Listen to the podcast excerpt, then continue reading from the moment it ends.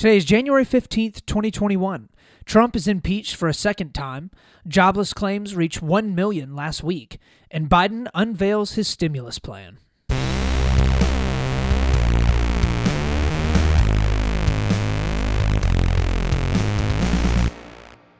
Welcome back, Split the Difference friends and Split the Difference family, to another wonderful episode here on the end, at the end of this week on a Friday. Coming to you early, coming to you with all the best news and insights from the left, all the best news and insights from the right. We're looking at the good and the bad and the ugly, and we are doing our best to find that sweet, sweet truth that lies right there in the middle. Y'all, I'm serious when I say I think this is the best podcast that we've done thus far, and y'all are going to love it. So, without further ado, let's hop on into our first story of the day. Story number one. So, for our first story, the biggest story, I'm sure that many of you have heard about this. Trump was impeached for a second time. He hit the big number two. So, the big number two. So uh, he's the only president in America's history to be impeached two times. I don't think anybody is super surprised that Donald Trump is the only person to hold that title. Um, but all of this this time was for the incitement of an insurrection that happened at the Capitol building last week. All of the Democrats in the House voted to um, impeach him, and 10 Republicans voted to impeach him as well. So this will now send it on over to the Senate for a vote. So let's go ahead and hop in real quick. Let's listen into CBS as they report on this earlier this week. In less than a week before President Trump leaves office, he has earned the distinction of being the only president who has been impeached twice. The impeachment story is splashed across newspapers' front pages nationwide. It's a headline everywhere after the House accused the president of incitement of insurrection. Ten Republicans broke ranks, joining all the Democrats to vote, to vote yes. No House Republicans voted to impeach the president last time. House Speaker Nancy Pelosi has signaled she will send the article of impeachment to the Senate for trial quickly, although it has not arrived as of this morning. Nancy Cordes covered yesterday's historic debate on Capitol Hill. Nancy, good morning to you. What happens now? Well, Tony, the Senate's Republican leader, Mitch McConnell, says he will not bring the Senate back early for a trial. It's expected to return midweek next week, which means that that phase will only get underway in earnest once President Trump has left office and Democrats have taken control of the Senate. It would take a two thirds majority in the Senate to convict President Trump and prevent him from ever running again. All right. So there you have it. Donald Trump was impeached for the incitement of an insurrection again this week. So um, McConnell is saying, you heard right there at the end of the clip, that McConnell is saying that he's not planning to bring the Senate back for a vote this week. His plan is to come back either next Tuesday or Wednesday, bring everybody together, and basically uh, begin the debates on whether or not they're going to end up convicting Donald Trump of incitement of an insurrection and also decide whether or not they're going to bar him from holding any government or polit- public office again. So, McConnell so far has actually said that he is not opposed to impeaching the president. So, this is for reasons that we talked about a little bit earlier this week, but he thinks that impeaching Trump will actually help the Republicans to purge Trump, his words, from the party much, much sooner. Uh, McConnell, like many other Republicans, are trying to figure out basically how to get rid of Trump, and they think this is the best way to do it. Um, and McConnell is playing this in an incredibly calculated way. Okay. And we're going to go ahead and talk through basically all that's happening because we've already talked through what the left and the right think of the impeachment. You have the Trump supporters and the loyalists that will never think that Trump should be impeached for absolutely anything. You have the other Republicans that are looking at it basically being like, okay, yeah, we definitely should impeach him because he's destroying our party. And then you have all the Democrats that, of course, want to impeach Donald Trump for literally any reason at all. So you may ask, why would McConnell want to push back the vote until next week if he's actually considering to impeach Donald Trump? Right? Like, wouldn't he want to just go ahead, stand firm, plant his flag in the ground, and go ahead and just get Trump impeached while he's in office, removing him from office in an incredibly embarrassing way? Like a day or two before he actually is set to be leaving office and letting Biden come in. So, couple of reasons here. First, he recognizes that it will still be an uphill partisan battle to convince the Republicans in the Senate to convict Trump and impeach him. Okay? McConnell will McConnell will need the extra time over this next week to probably call every single Republican that he can and be like, "Look, here are the reasons why we should." Okay? And then he has to convince those Republicans to go in and actually vote. There will be a lot of Republicans that are terrified for voting to impeach Donald Trump because they they will be worried that it will help or hurt, I should say, their reelection chances in the midterms or in 2024. So, contrary to what many people would like to think, Trump still has a very very strong foothold in the Republican Party going against Trump up until the last two months or so has pretty much been a death sentence for a Republican's political career. However, the tides are changing, but, you know, some of the Republicans are probably still very, very worried. I mean, you have to think and consider there were only 10 Republicans that voted to impeach Trump in the House. Okay. That's out of about 200, a little over 200 Republicans, okay, in the House. And only 10 of them voted to impeach Trump. That is not very much. In order to actually, in you know, get the impeachment passed and have Trump, um, well, not removed from office because he will already be gone, but barred from holding any public office again. It will take two thirds of the Senate, which means that in order to be able to actually get that done, it will take 17 Republicans to vote to impeach. That is a very, very, very uphill battle. Battle that McConnell and other Republicans that want Trump to be impeached to have to have to go through. So there are already, I think, three or four senators that have come out and said that they do want to vote to impeach Donald Trump. Um, so you know, maybe McConnell will need just 10 or 12 more in order to be able to get that done if he really wants to get it done. Uh, but it's definitely an uphill battle. So the second thing McConnell would much prefer to be able to shrug off the blame of impeaching Donald Trump to the Democrats. So next Tuesday, Republicans will no longer hold the majority in the Senate. The Democrats will hold the pin on what goes on, although by a very, very slim margin, right? It'll be a 50 50 tie in the Senate. VP Kamala Harris will be the tie breaking vote, meaning that the, the Democrats hold the majority.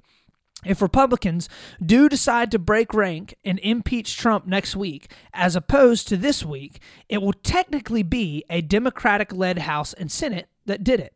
So Mitch McConnell will be able to be like, you know, in a year from now or two years from now, when all the midterms are happening, and then in 2024, four years from now, he'll be able to look up and be like, you know, in that deep, buttery Southern draw of McConnell, he'll be like, uh, you know, I'm sorry, but uh, it was a Democratic run Senate, right? I mean, he'll basically just shrug all of the blame off. So the last piece is that McConnell, I don't think, wants to give Trump the opportunity and the ability to play the victim in all of this. If they rush the vote through this week and don't give it proper time in order to be able to debate it out and actually have conversation around the impeachment, it will be very easy for Trump to make it look like they rushed it through because everybody was against him, which will only bolster him in the face of his incredibly devout followers. Okay? So if McConnell instead waits until next week, it has, you have a Democratic led Senate they debate it over the course of a week or so, week and a half. Everything's going back and forth. Video is coming out of Republicans actually giving decent arguments as to why Donald Trump should be impeached. Then there will definitely be people that were previously Trump followers that look at it and be like, I don't know. I mean, they're talking through it pretty heavily, and it definitely looks like the majority of the Republicans here are wanting to actually impeach Trump. So it hurts Trump a lot more if it's done methodically and it's done slowly, as opposed to rushing it through the Senate as fast as he possibly could. So it is clear at this point that Trump is losing ground and he is losing ground very quickly. A lot of Republicans have already come out and supported impeachment. They have a pretty solid basis to do so. What Donald Trump did last week was absolutely unprecedented in, in America's history. At no point have we had any president stand up at a rally Tell everyone to actually start marching down the street towards the Capitol building. Tell them that he is going to march with them. Use incredibly emphatic and violence inducing language over the course of a couple of months, and then sit back and not condemn any of the violence that happened for a couple of days after the insurrection of a Capitol building actually occurred. Um, He's obviously still pouring gasoline on the fire as much as he can, even though he has been banned from pretty much every social media site except for Parler. Um, the Republican Party, though, is divided like it hasn't been in a very long time. And as much as they try to backtrack all of the stuff that they have basically just gotten in bed with Trump over the past four years, they are already on record with supporting Trump wholeheartedly over the past four years, and I don't think that Americans are going to buy them just suddenly backtracking all of it. Okay.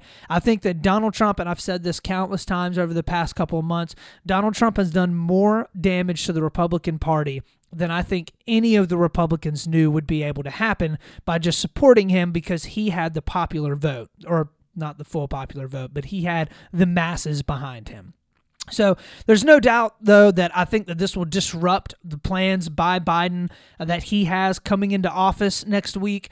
Uh, he is laid out a pretty extensive idea of what he wants to accomplish in his first 100 days and getting in and uh, having all of his cabinet appointees. I mean, you have to think when the, the first couple of weeks that a president is in is actually in office and his administration is transferring in and transitioning into the uh, to the White House and stuff I mean, you are you're going you're picking all of your cabinet members. You are picking all of the uh, basically picking a bunch of people to head up all the different federal agencies. And Biden's not going to really have the opportunity to do that a whole lot if they're debating the impeachment of the previous president in his first couple of weeks of office. So um, I think why you're seeing Biden sit on the sidelines through all of this is because I don't think that he really wants to fan the flames or pour gasoline on the fire right now I think he wants to just sit down and be like, you know what, you guys handle it as best you can. I'm going to do my best to try and focus on what I want to get done in the first 100 days, which I think is honestly a pretty smart move politically. But um, for the most part, I think that what's happening right now is that Donald Trump has been playing checkers, okay, and McConnell has been playing chess. The dude is just way ahead of the game. He is letting all of this is coming down to the wire, and he has been making some incredibly calculated moves over the past two months in order to still and withhold the power within the Republican Party for himself, but also keep it away from the Trump Republicans as much as he can. Incredibly smart guy as much as I don't agree with a lot of his politics. So, with all of that having been said, that is the end of our first story of the day. Let's hop on in to our second story, story number two.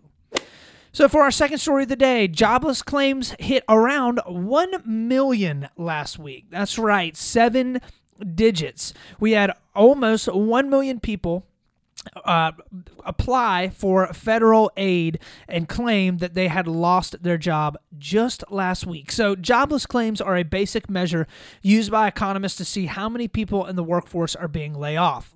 Many view it as an indicator as to, of course, how the economy looks right now, but really how the economy is going to look in the coming months.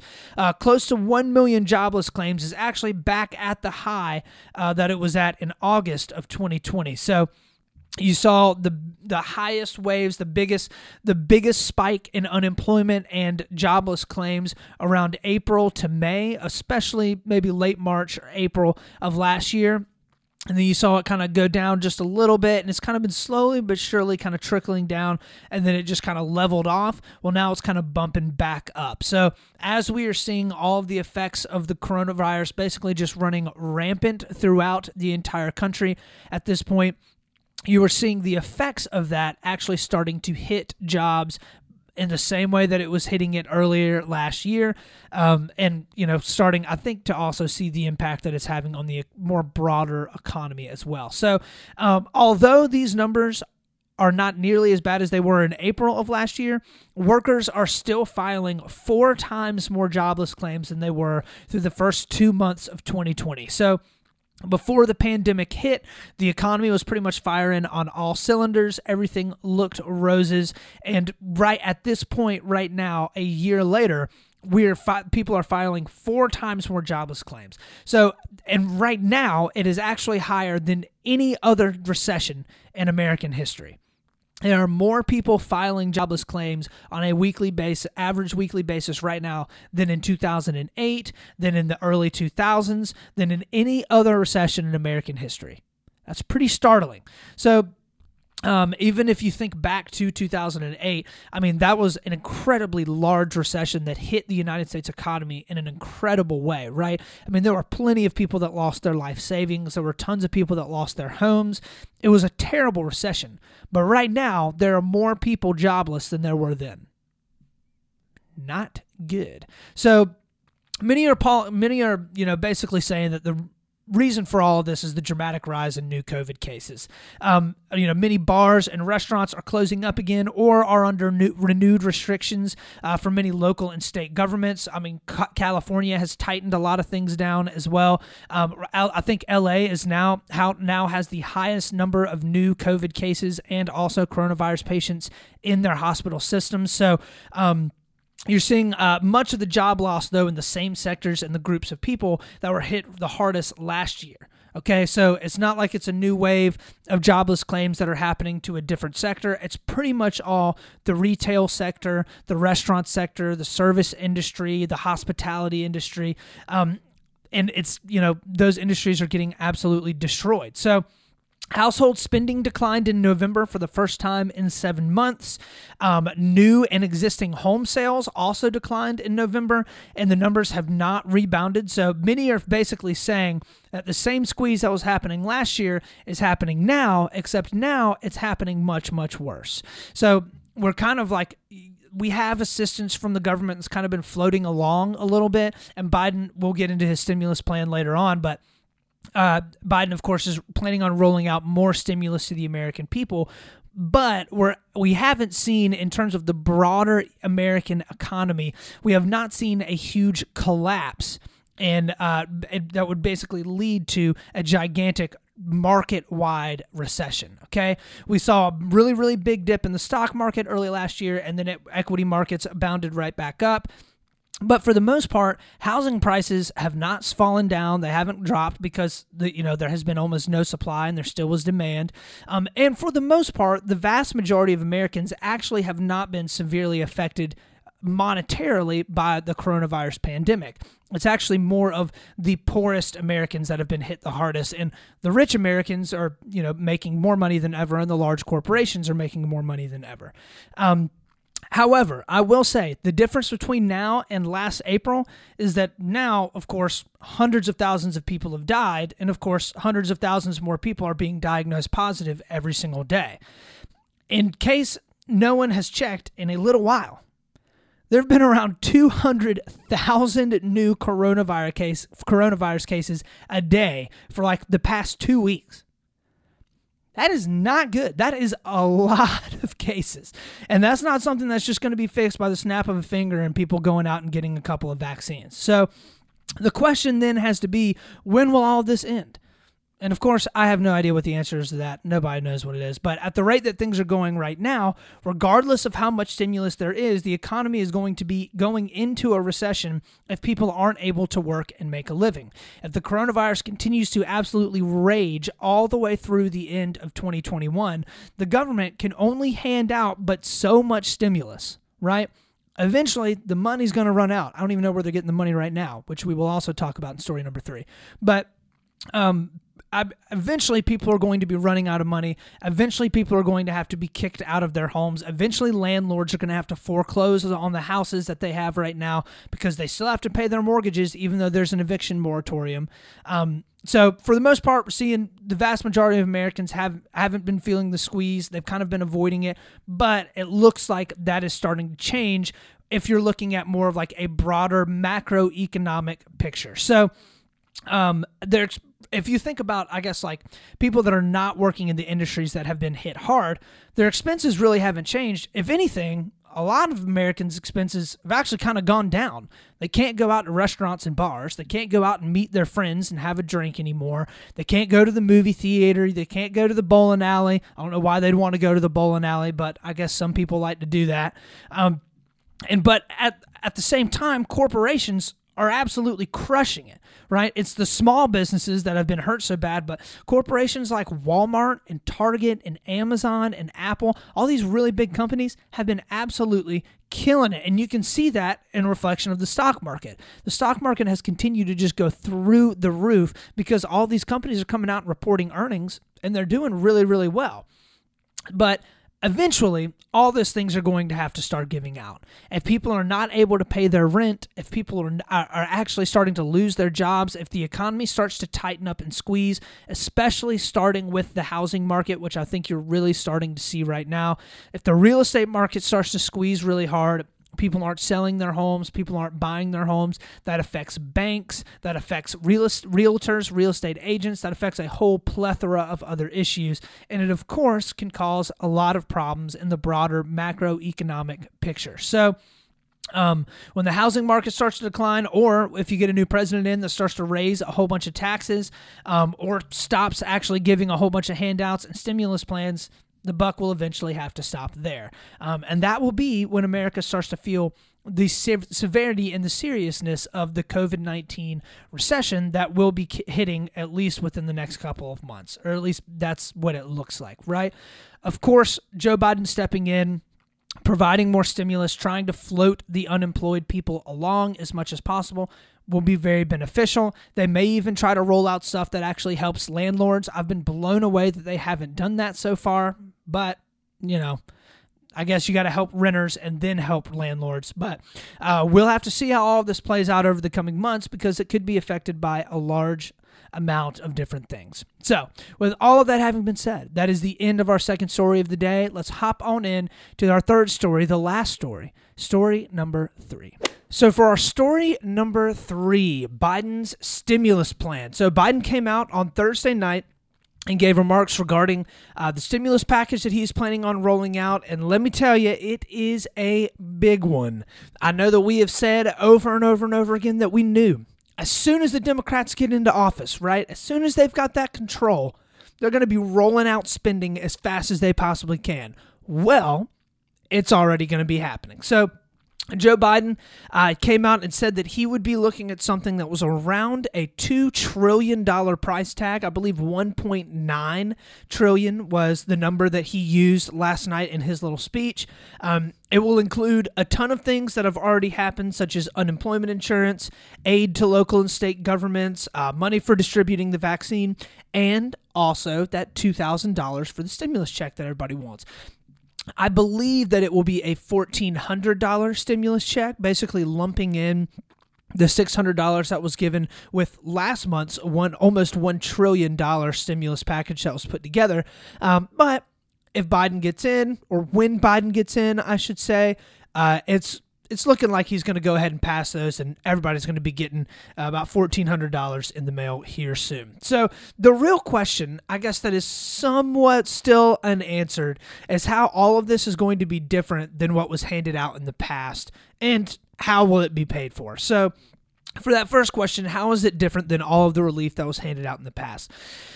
It is not necessarily different from what I have read so far. Granted, I have not read the entire thing because it came out late on Thursday night, but from what I can tell, it is basically the same packages that came out the first time around and then the second time around with some added in sprinkling of the things that Democrats want. Okay. So there's you know, like I said earlier, they're having stimulus checks again. There is a bunch of aid for local and state governments. There's a bunch of aid for vaccines. All that stuff has pretty much been standard across the board for the other uh, for the other stuff, so or the other packages. However, there are some small things that the left has pushed for a long time. For example, this one will offer paid parental leave, a fifteen dollar minimum wage, $400 per week uh, for unemployment checks. So basically, you go in through your unemployment, they're going to be adding another $400 a week on top of that. $100 billion for schools, which I, wasn't super defined, right? So I don't know if it's like, here's $100 billion just for you guys to do whatever you want with, or I don't know. And um, so many schools across the country have been closed down for the vast majority of 2020. Um, so, really, it almost looks like uh, there are a lot of things that the Democrats have wanted and want to push for a long time through a tax plan that they're trying to get into this COVID stimulus package, right? Which I think we all knew was going to happen.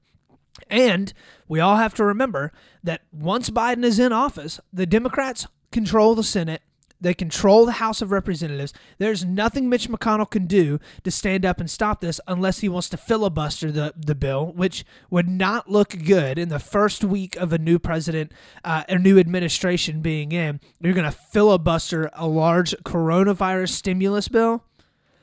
McConnell would be the most hated man in Washington. So the second question uh, about basically who is going to pay for all this? Uh, well, the answer to that is is you. You're going to be the one that pays for it. So government spending is not complicated at all, right? As as complicated and convoluted as all the Democrats love to make government income and government spending seem, it's not. It's really actually very, very simple. So the money, the government takes in money through a variety of ways. However, the main way that it takes in money is through taxes, right? So, in order for all of this debt to be paid for, it will have to come out of the pockets of Americans. Now, they're not going to be able to pay for the entirety of a $2 trillion coronavirus stimulus package by just, you know, bumping up your taxes and all of a sudden, boom, getting everything in tomorrow, right? This is going to be financed through the next, you know, couple decades, right? So the idea is we're, we're going to be sending out this $2 trillion right now but we're going to be raising it through issuing debt and through taking in taxes, right? So the idea is they're going to try and pave out the payment of this plan for a very, very long time, right? And then over the next 10 years or so, Biden is going to raise taxes. And then once those taxes go up, that will help to offset the costs of this, and they'll be able to thus pay for this gigantic stimulus package.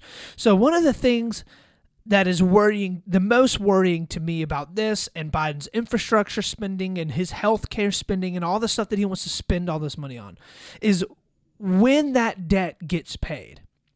So it obviously is not going to be paid off immediately. So the goal will be, of course, like I was saying, to increase those taxes over a couple years. So let's just do a quick thought example. So say, for example, you make all of your money by receiving money from renters. Okay, you own a whole bunch of hold own a whole bunch of little rental houses, and you receive money based on that rental income. And let's pretend that you don't actually make money if you sell those houses or anything, right? You just make money on the income that is coming in that is being paid to you. So you decide that you want to get a new car, okay?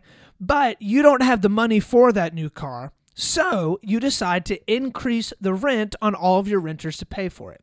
You finance that car and you get it on a seven year loan. Okay. So that would mean that you would need, you're just basically, you're increasing everybody's rent by just a little bit so that you can pile all that money in and you're only going to increase it for seven years, right? Because that's the, that's the term, that's the loan on the car. Well, later on, all of your renters fall on hard times, or uh, maybe a, couple, a lot of the renters are like, you know what, I'm not going to be paying, you know, all of this high rent right now. Um, that just so you can have a new car, like absolutely not. I'm not going to pay you this rent. So they're threatening to leave if you don't actually lower the rents. Well, now you're faced with a huge dilemma, right? Because you're looking around and you have to have the higher rent in order to be able to pay for your car but at the same time, you don't like what what else? Everybody's threatening to leave. What are you going to do? You're not going to be able to get that money in. So you have to lower the rent and then not pay off the car, right? Or you have to just keep the rent raised where it is and hope that as many people as possible will stay. I know that that is an incredibly oversimplified example, right? Extremely oversimplified. But it is a decent idea of how the government works, okay? The debt is going to be paid off slowly over a course of time and the government only really brings in what they charge us in taxes okay?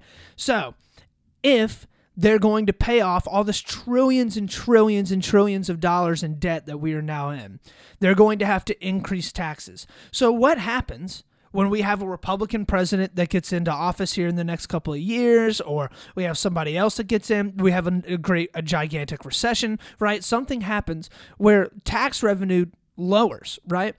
So this is what happened when you saw Trump got into office. So Trump, Trump's presidency, the tax bill that he uh, that he put in place, th- made the economy absolutely boom, right? But in order for all of those Reaganomics and all that Milton Friedman esque or legislation, you know, right, an economic policy to work, it has to those taxes have to be lowered for a long period of time so that the economy can be bolstered up more businesses are creative are created more jobs are created and more revenue would be actually brought in through the federal government even though the taxes are lowered right? But what happened was a Barack Obama era had extremely high taxes okay and regulations Trump came in and lowered those taxes, right? Which caused our national debt to actually go up because the federal government was still spending a lot of money, but it was taking in much less. The idea behind that is that if businesses are paying less money to the government, then they can use that money to reinvest in their businesses, create more jobs, etc. down the road.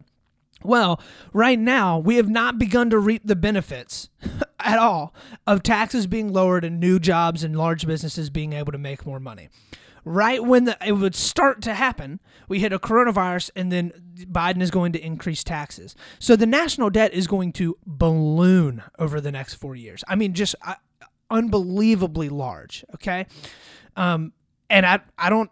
Eventually, the buck's going to have to stop. I, I don't know. I don't know. I don't know. Eventually, things are going to have to stop being paid for by the federal government. I don't know where it's going to come from. It's going to have to come, I guess, obviously from us in taxes, but I don't know. Eventually, the tax money runs out. The economy collapses. I don't know. So, anyways, I know that sounds morbid here at the end of the show, but just kind of the truth. So, with all that having been said, that is the end of our show right now. Let's hop on in to the last segment, my favorite segment, something that made me smile. So, something that made me smile this week, I'm actually going to throw out another book that I've been reading because it's been a ton of fun reading it and it's been very, very interesting. So, I've been reading City of God by St. Augustine, and it has been absolutely fascinating. I don't know nearly enough about the history of the Roman Empire in order to fully grasp, I think, a lot of the stuff that he's saying. However, it is extremely interesting and it's also very, very. Um, I don't know, maybe disconcerting to see the incredible similarities between the Roman Empire and kind of where the United States is right now as well. Um, so it's been really, really cool. It's been a bunch of fun to read it. I'm definitely learning a lot. If y'all have not read it, I would strongly recommend that you read it because I think that you would probably enjoy it. It's a little bit difficult at times, but a lot of times it's also pretty fun and a pretty easy read. So, with all that, that's the end of our show today let's go ahead and end. Uh, we can we can go ahead and end there. Um, remember, as always, guys, look me up on Instagram, Facebook. I'm on uh, YouTube. I got my own website, splitthedifference.com. Find me there. Give me a like, a subscribe, a follow, and a five star review. All of those things go such a long way. Um, remember, as always, guys, we're going to do our best to stay level headed. We're going to do our best to always be reasonable. And of course, we're going to split the difference. This is Austin Taylor.